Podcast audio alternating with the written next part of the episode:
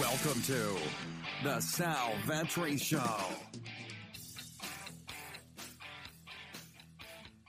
Ladies and gentlemen, boys and girls, welcome back to the podcast and the YouTube channel. Sal Vetri here, and we are going to take our first look, make some initial picks for the XFL Week 2 slate. Salaries dropped recently. I'm recording this video right now at 4:30 a.m. East Coast time, bright and early. Did all the research yesterday to put together a preliminary look at this. Now, if you're part of Patreon, you got the entire recap about a 45 minute podcast of week one some stats that stood out, uh, snap count notes, uh, game logs, all that type of stuff over there. So be sure to check that out if you're not already a Patreon, as well as you'll have specific rankings throughout the week, my tiers, actually seeing where my interests lie in terms of yeses comparing to the maybes that'll be here over on YouTube. But if you're over here on YouTube, we have a ton of statistics that I got to dig through. Multiple different sites were actually covering the XFL, which was very nice to see. And I'm going to give you a ton of advanced stats that I wasn't expecting to have for the XFL week for week two after week one. I wasn't thinking this was going to be the case, but based on how well everything else went for the XFL, it makes sense that companies are going to invest their statistical analysis um, into this. So, with that said, welcome if you're new here. My name is Sal Vetri. I do cover daily fantasy sports as a full time independent content creator in a variety of different sports, including the XFL right here, right now. So, I ask you if you are here, if you enjoy my content from last week's XFL, got any help from it? From NBA and you have gotten help from that, or if you're brand new here, you test it out, you like what I have to say, please do hit that subscribe button. Takes just a second of your time, it's totally free, and it helps me be able to produce this content. Makes me be able to get up at 4:30 and spend all day and all night just researching to put content together. So please do hit that subscribe button. We're approaching 20,000 subscribers, which is like I keep saying this wholesome number. It just seems like um, such a fun number to get to uh, something of like a, a priority of mine. So thank you. I do appreciate it. With that being said, we're going to jump right into this video. Just want to urge people to hit that subscribe button. So starting with the quarterback position, I've labeled four of the eight quarterbacks. And look, it's, it's Tuesday. So maybe you already saw a defensive coach get fired. Maybe you see somebody get, I believe in LA, you get uh, maybe a Brandon Silvers gets pulled from the starting gig after one week, right? That would be the only thing. I'm projecting right now Landry Jones and Josh Johnson to play. Uh, Landry Jones was active as the QB3 in the last game. He only didn't start because he didn't get enough reps. Josh Johnson is the one who's going to be more of a question mark this week. We'll watch that as the week goes on. So, Philip Walker, the highest priced player on the slate, highest priced quarterback on the slate after having the week that he did. And he deserves it. Now, do I think I want to pay up for him? I think he's in play, of course, in the Houston offense as before the preseason or before the season started. In the preseason, we were raving, and last week I discussed it, how it was going to be an air raid offense, how it was going to be an offense that threw the ball nonstop. They had no tight ends. They had no worries about throwing to their running backs, and you did not see that happen all that much in this game. So, yeah, for Philip Walker, he's going to get this week, uh, and we're going off a one week of sample size, so it's just good to reference as a stat, but don't weight it too heavily. St. Louis, he's going to face them. They were ranked seventh out of eighth last week in pressure rating. Uh, when you neutralize that stat, pressure rating to be adjusted for not just the players that they were facing, but adjusting it towards the baseline but they did rank number two in coverage. Um, you saw them; they get a sneaky, gritty win on the road last week. Uh, Philip Walker, though, things that did stand out as positives. Well, he dropped back 39 times. 34 of those 39 he was kept clean, so his offensive line was actually number one in the league in that regard, or number two in the league behind actually Philip Nelson in that regard. And he attempted the most deep passes. Philip Walker, 11 deep passes, was four more than Brandon Silvers, who surprisingly came in second. Maybe not as much of a surprise since he was playing from behind. 28.9% of Philip Walker's attempts were uh, deep passes. So it, it, was very good to see that. That's always great to see of the 39 dropback. So Phil Walker has deep ball upside, has a ton of wide receivers. Four wide, they were playing a lot in this one. Um, they ended up having four wide receivers run at least 26 routes, and then they had a fifth wide receiver run in the mid teens. So uh, on those 39 dropbacks, so primarily running three wide receiver routes, but also had a ton of four wide routes. That's going to help Phil Walker a lot.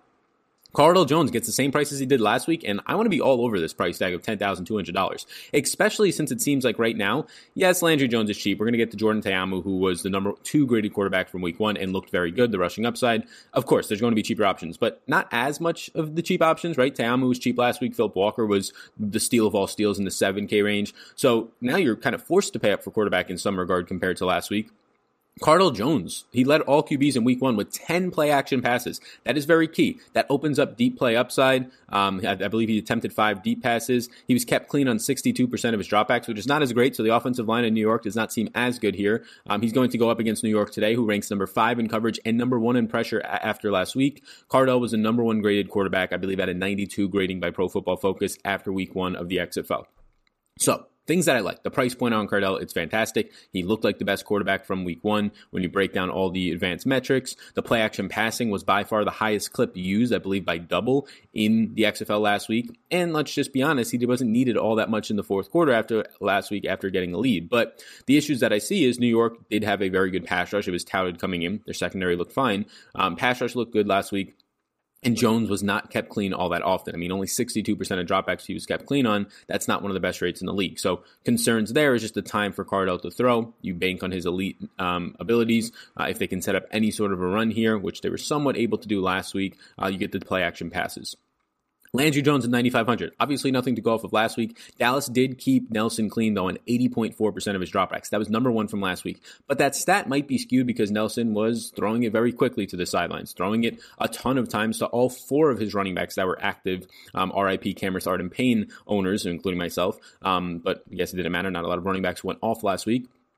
80.4% of dropback, so hard to judge that when he's getting the ball out so quickly. Jones should be able to move the ball deeper next week. Jeff Badet was not used all that much. I had like three catches for single digit yardage because Nelson just wasn't looking downfield. I believe he only attempted two deep passes the entire game. That was the least in the league. So, um, not something that I want to look towards and really skew for Landry Jones, who should be a totally different quarterback. The price point, if he's being touted the way that he is, seems very nice. And then finally, my final interest so far, Jordan Ta'amu, number two graded quarterback last week. The rushing upside was elite. Let me tell you some of these rushing statistics for a quarterback, nonetheless. A 166.7 elusive rating. That was not number six out of any player. Any single player that was not number six out of, including all the running backs. A 78.7% breakaway percentage was number two of any player. Number two, behind, including any running back, any wide receiver. Breakaway percentage is just how many yards you pick up on first, second, and third down relative to the yards to gain. Um, Houston is number two in pressure, number three in coverage. So, based on a one week sample, very hard to base it off of such a small sample, but seems like Houston has a fine defense after last week. Again, the team that they were facing should not really um, indicate many things, but a lot of these statistics are based on neutralizing factors that try and neutralize quarterback play. Jordan Ta'amu, the reason that you have interest in him, one, he is cheap. Two, his rushing upside is absolutely elite. Wide receivers looked okay for him as well. Um, if you want more breakdown on all these guys, as well as the guys that I'm not going to touch on my nose as of right now, you can go over to Patreon. I'll move over to running back, and I will link up right now above my Patreon um, which is not just like any other YouTuber's Patreon, if you heard of it, where you can just go support them for five bucks. It's pretty much like a subscription service for my content. Um, and what you get is NBA, PGA, and XFL content right now, all in season. And the XFL content is going to be a Monday or Tuesday, probably more of a Tuesday moving forward maybe a Monday night. I did it on uh, Sunday night this past week, but a recap of week one, advanced analytics overview, the things that I think are going to be phony. We'll touch on a few of those here, but the rest on Patreon uh, in terms of some player performances that maybe are not sustainable based on their usage, things like that. Then Friday, we'll do a final looks. I might do it Saturday morning now just to prevent people from um, i saw somebody on established run say some things prevent people from um, just taking the content that i produce over here on youtube and using it as their own. Uh, i might on patreon do the saturday morning final thoughts probably put the tiers out still friday morning. And then also over here on youtube we'll have our final thoughts show probably on Thursday, which will give you just more of a sample size after injury reports, after I do a little bit more analysis. But the closing stuff, the, the way that I'm going to be going personally, will be available over on Patreon as well as my rankings and tiers. Check that out. All that's linked up down below. Appreciate the support as an independent content creator. It is 35, 40% of my revenue stream. So one of my bigger pieces. I do appreciate it.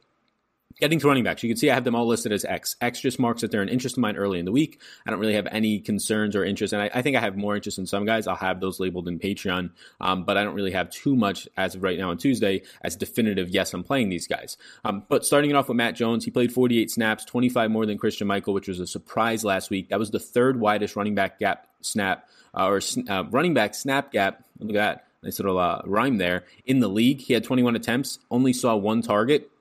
He was the ninth graded running back overall. He was 24th in elusive rating and dead last of all the measurable running backs, which was only about 10 in breakaway percentage. That's not great. So what you got out of Matt Jones last week was quantity over quality question mark is what I have here in the notes. So obviously the usage is great. If you told me that he was going to get another 20 touches on the ground this week, and St. Louis does want to run the ball, I would say it's going to be hard to ignore at 5,900, where I probably only want to roster one running back moving forward but he was not great at all. It could easily be Christine Michael getting more usage, was not that heavily used in the passing game with just one target, and his quarterback took away a lot of his upside with 77 yards on the ground, uh, and they relied on him in design run formats as well. So Matt Jones is going to be a flashy name this week. He might be one of the highest owned running backs because of his price tag.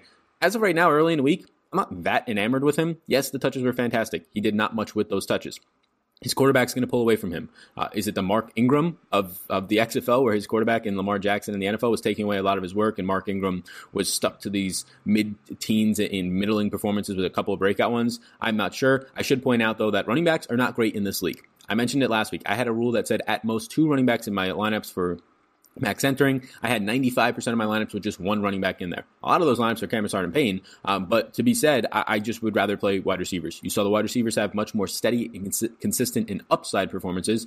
Even if you had a guy like Nick Holley, who's still labeled as a running back, um, so I guess it's not a good example, but a slot wide receiver, obviously some of them went off, like Spruce and and um and uh, Proehl. But if you had a slot wide receiver such as Kahlil Lewis for Houston, catches a couple balls, finds his way in the end zone, huge performance in the mid teens, outscores all the running backs, right? So there's so many wide receiver options you can go from.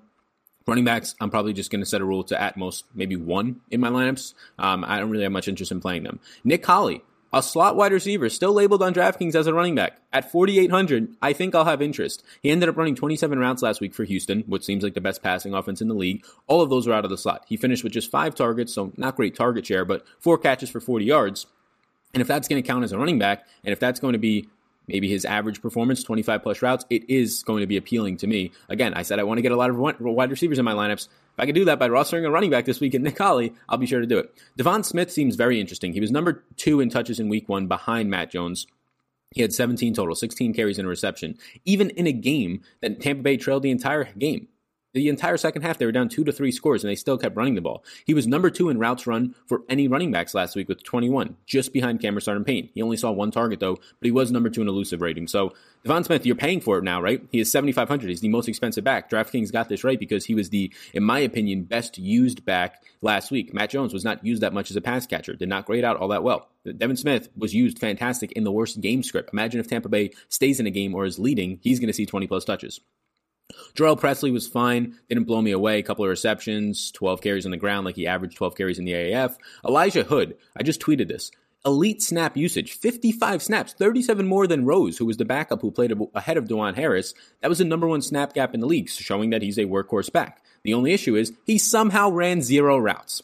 So if he's going to be 6,500 and you're going to get 15 carries out of this guy on a good day at 6,500, um, but he's not going to run routes. How does that help me? Now, it was just one game. I get it, but running 55 routes or run, playing 55 snaps and no routes, that's not great. That's not appealing. James Butler might be interesting this week to many, but probably not to me. He played on 44 snaps, 36 more than Andre Williams, who was the starter in this one. Now, keep an eye on D'Angelo Henderson, who was injured and left early after playing just two snaps in the first quarter. If Henderson is back, I really don't have much interest in Butler. If Henderson is out, obviously Butler becomes more appealing at 6,300 for a guy who did play 30 six more snaps than Andre Williams. But here's the thing he only ran eight routes. He saw 11 total touches and he scored on two of them. So, look, I think he's interesting because he'll get the usage. He'll probably see somewhere around 10 to 12 touches again if Henderson is out, maybe upside of 14. But they did not have any interest in using their running backs as pass catchers. Again, total between Andre Williams and James Butler, who played 44 snaps, only nine routes run between Andre Williams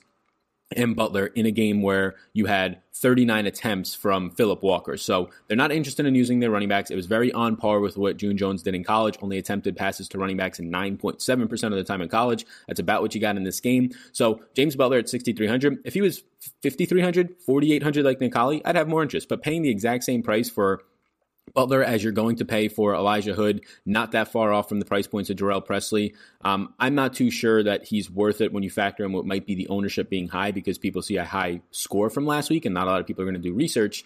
And that high score, they're going to say, oh, he's the guy I got to go to, when really he scored two touchdowns. He was not that effective and he ran not, not many routes. So I get the upside because of his snaps, but I'm probably going to hold my horses a little bit.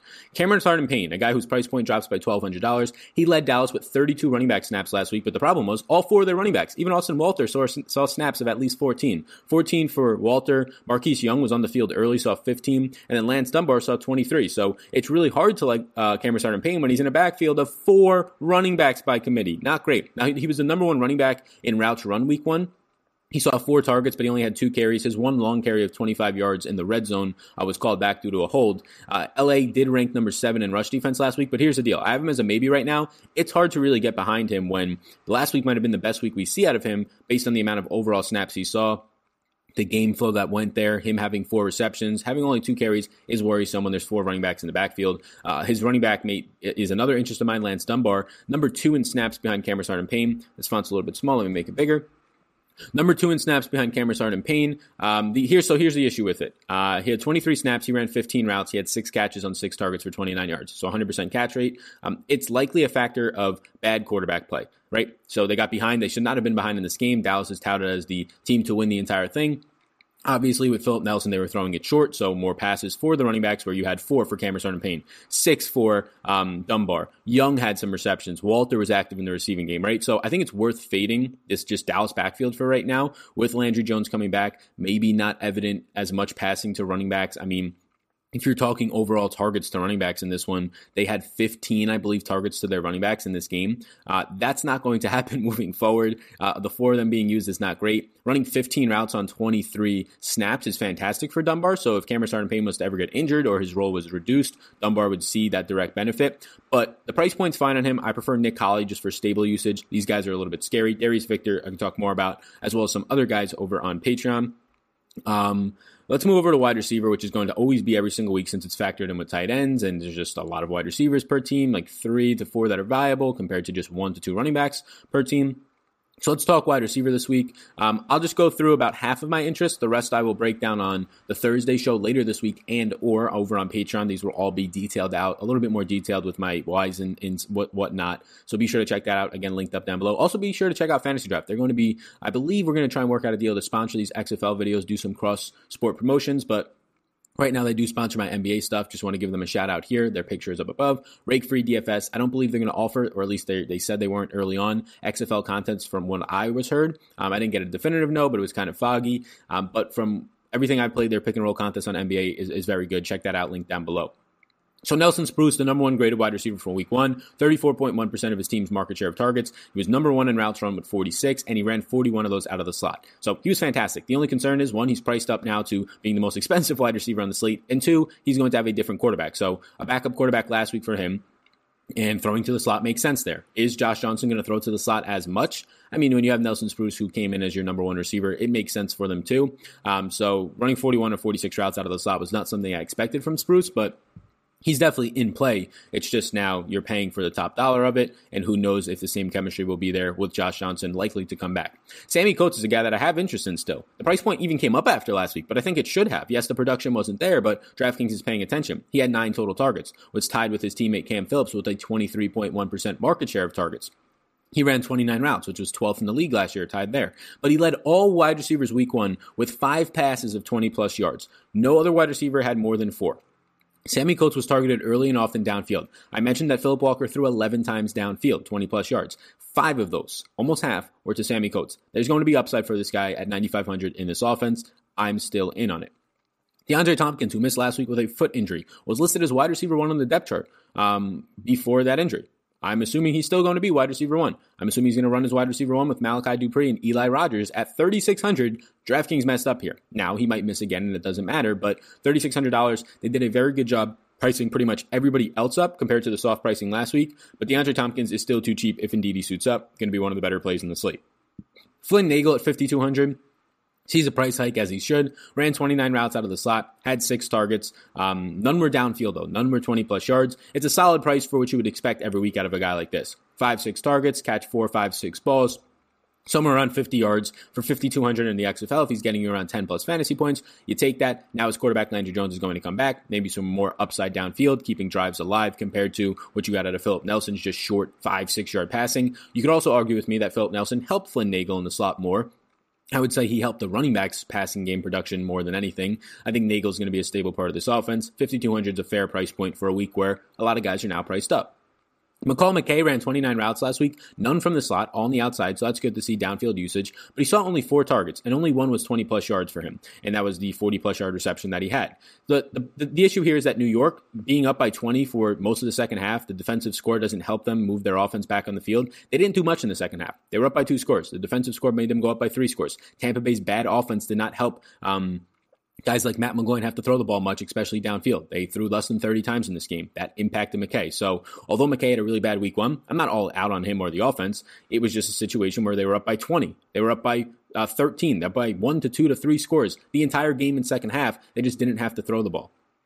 Eli Rogers at 9,700 seems like a steep price point. So here's a, here's the good, right? He had a 23.1% market share of targets from Cardale Jones. Uh, he ran 25 routes. 88% of those were out of the slot. He finished with seven catches, 73 yards on seven targets. You're potentially, or I think he potentially outplayed his usage, if that makes sense. So if DeAndre Thompkins comes back, it should only impact Rashad Ross. You should have Thompkins and Dupre on the outside. Dupre led the DC players in routes run, and then Rogers in the slot. Rogers is by far the most crisp route runner, I would say, maybe in the entire league due to his XFL experience and just being a veteran there. So these seven catches, 73 yards on seven targets is great to see. I don't think he's going to have 100% catch rate moving forward.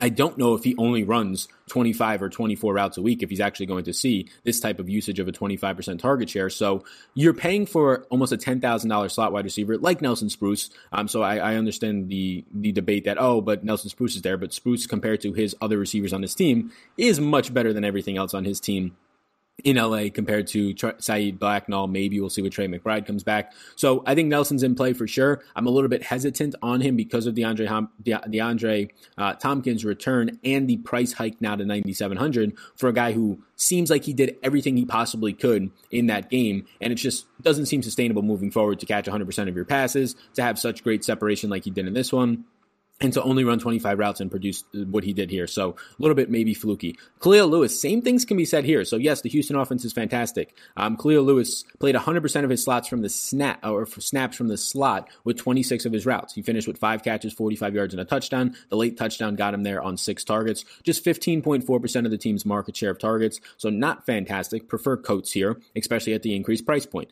Look, I think Kahlil Lewis is a fine option. He was 4,100 last week. I thought he was a fine option there. I think he's a fine option when he's in the 4 or 5, maybe 6K range, maybe even 7K range. But at 8,900, it's really hard for me to pay for Houston's slot wide receiver when Nick Holley pretty much had the exact same performance, who's listed as a running back right now for 4,800. The only difference was he didn't score a touchdown, right? Um, Kahlil Lewis went 5 for 45 and a touchdown. Holley went 4 for 40 on similar target share, and he's $4,000 cheaper. So, and he's listed as running back, which you can put in the flex or use as your running back spot. So Lewis's price point makes it a little bit restrictive early on, at least. Jeff Badet at 8,700. I think he looks great. Terrible week one due to his quarterback play. Nelson had just two passes of 20 plus yards, like I said. That hurts Badet, who's a speedster downfield. Landry Jones should uh, help Badet more than anybody else in this team. Dan Williams ended up with the most receiving yards after week one. Six catches on nine targets for 123 yards, and he had two drops. He dropped two passes in this great performance. It could have been even more. Um, number three in routes run with 42. He looked really good in my opinion. I think he's fine moving forward. He looks like undisputably after week one, the number one wide receiver in Tampa Bay. Now, do keep in mind they were trailing the whole second half, the entire game, so they had to force the ball downfield, but at least it was going to Dan Williams there.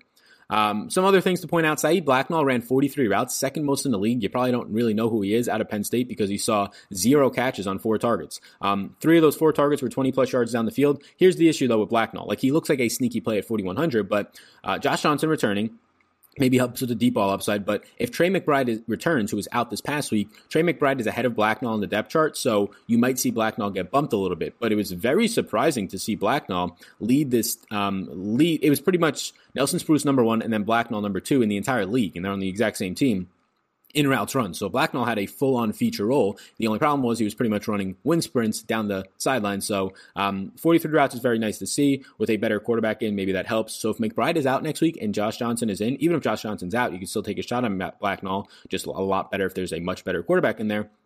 If McBride is out, Blacknall becomes one of the more sneaky plays on the slate. Um, two guys that were fine last week, but I probably stay away from due to price early on at least. Rashad Ross, he worked as a wide receiver three, running just 21 routes last week. If DeAndre Thompkins comes back, I don't have much interest in Ross. You probably see similar to less work for him. Both of his targets, though, uh, including the touchdown, were 20 plus yards downfield. And then Austin Proehl, somebody that I think people are going to play at a high clip because of his two touchdown performance, 88 yards. He saw 25% of the target share week one with 10 targets for Seattle. Here's the issue that I have. He ran 93 point, or he ran 93.5% of his slots uh, from snaps uh, from the slot.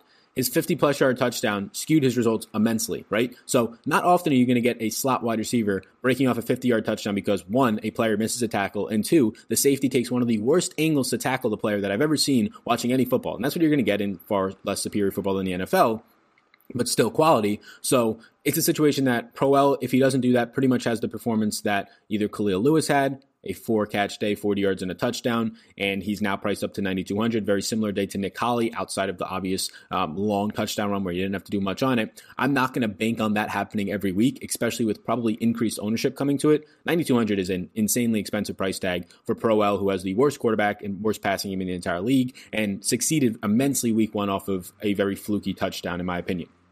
So that's it for the XFL uh, early week show, right? So here we are in the early week. It's the early pick show. I'll probably label it as a pick show. And then Later in the week, Thursday evening, maybe Friday morning, I'll come out with the final thought show, give you a little bit more analysis, why I'm picking some players. I favor some other guys with more. And then if you're interested, Saturday, I will have in the morning a podcast up for Patreons only, exactly what I'm going to be doing, who I'm going to be playing, the guys I like the most. Um, maybe I'll even do exposures if I end up 150 maxing once again this week. I'll have the tiers and rankings. So every single position, quarterback, running back, wide receiver, I'll have it ranked and tiered for you all as well. So be sure to check that out over on Patreon. I'll have a live stream Saturday morning like we did as well over on YouTube. So I appreciate everybody tuning into this video. My name's Sal. Be sure to hit the subscribe button before you leave. Check out Patreon, check out Fantasy Draft. All that stuff is linked up down below in the description. Let me know if you enjoyed this video, if you watched the entire time. Peace out, gang. I hope you enjoyed that podcast. And before you go, if I can get you to subscribe and follow the podcast, download if you if you wish. But if you enjoyed this podcast, if you could please subscribe, helps me out, helps support it. So thank you so much, and I will see you in the next one.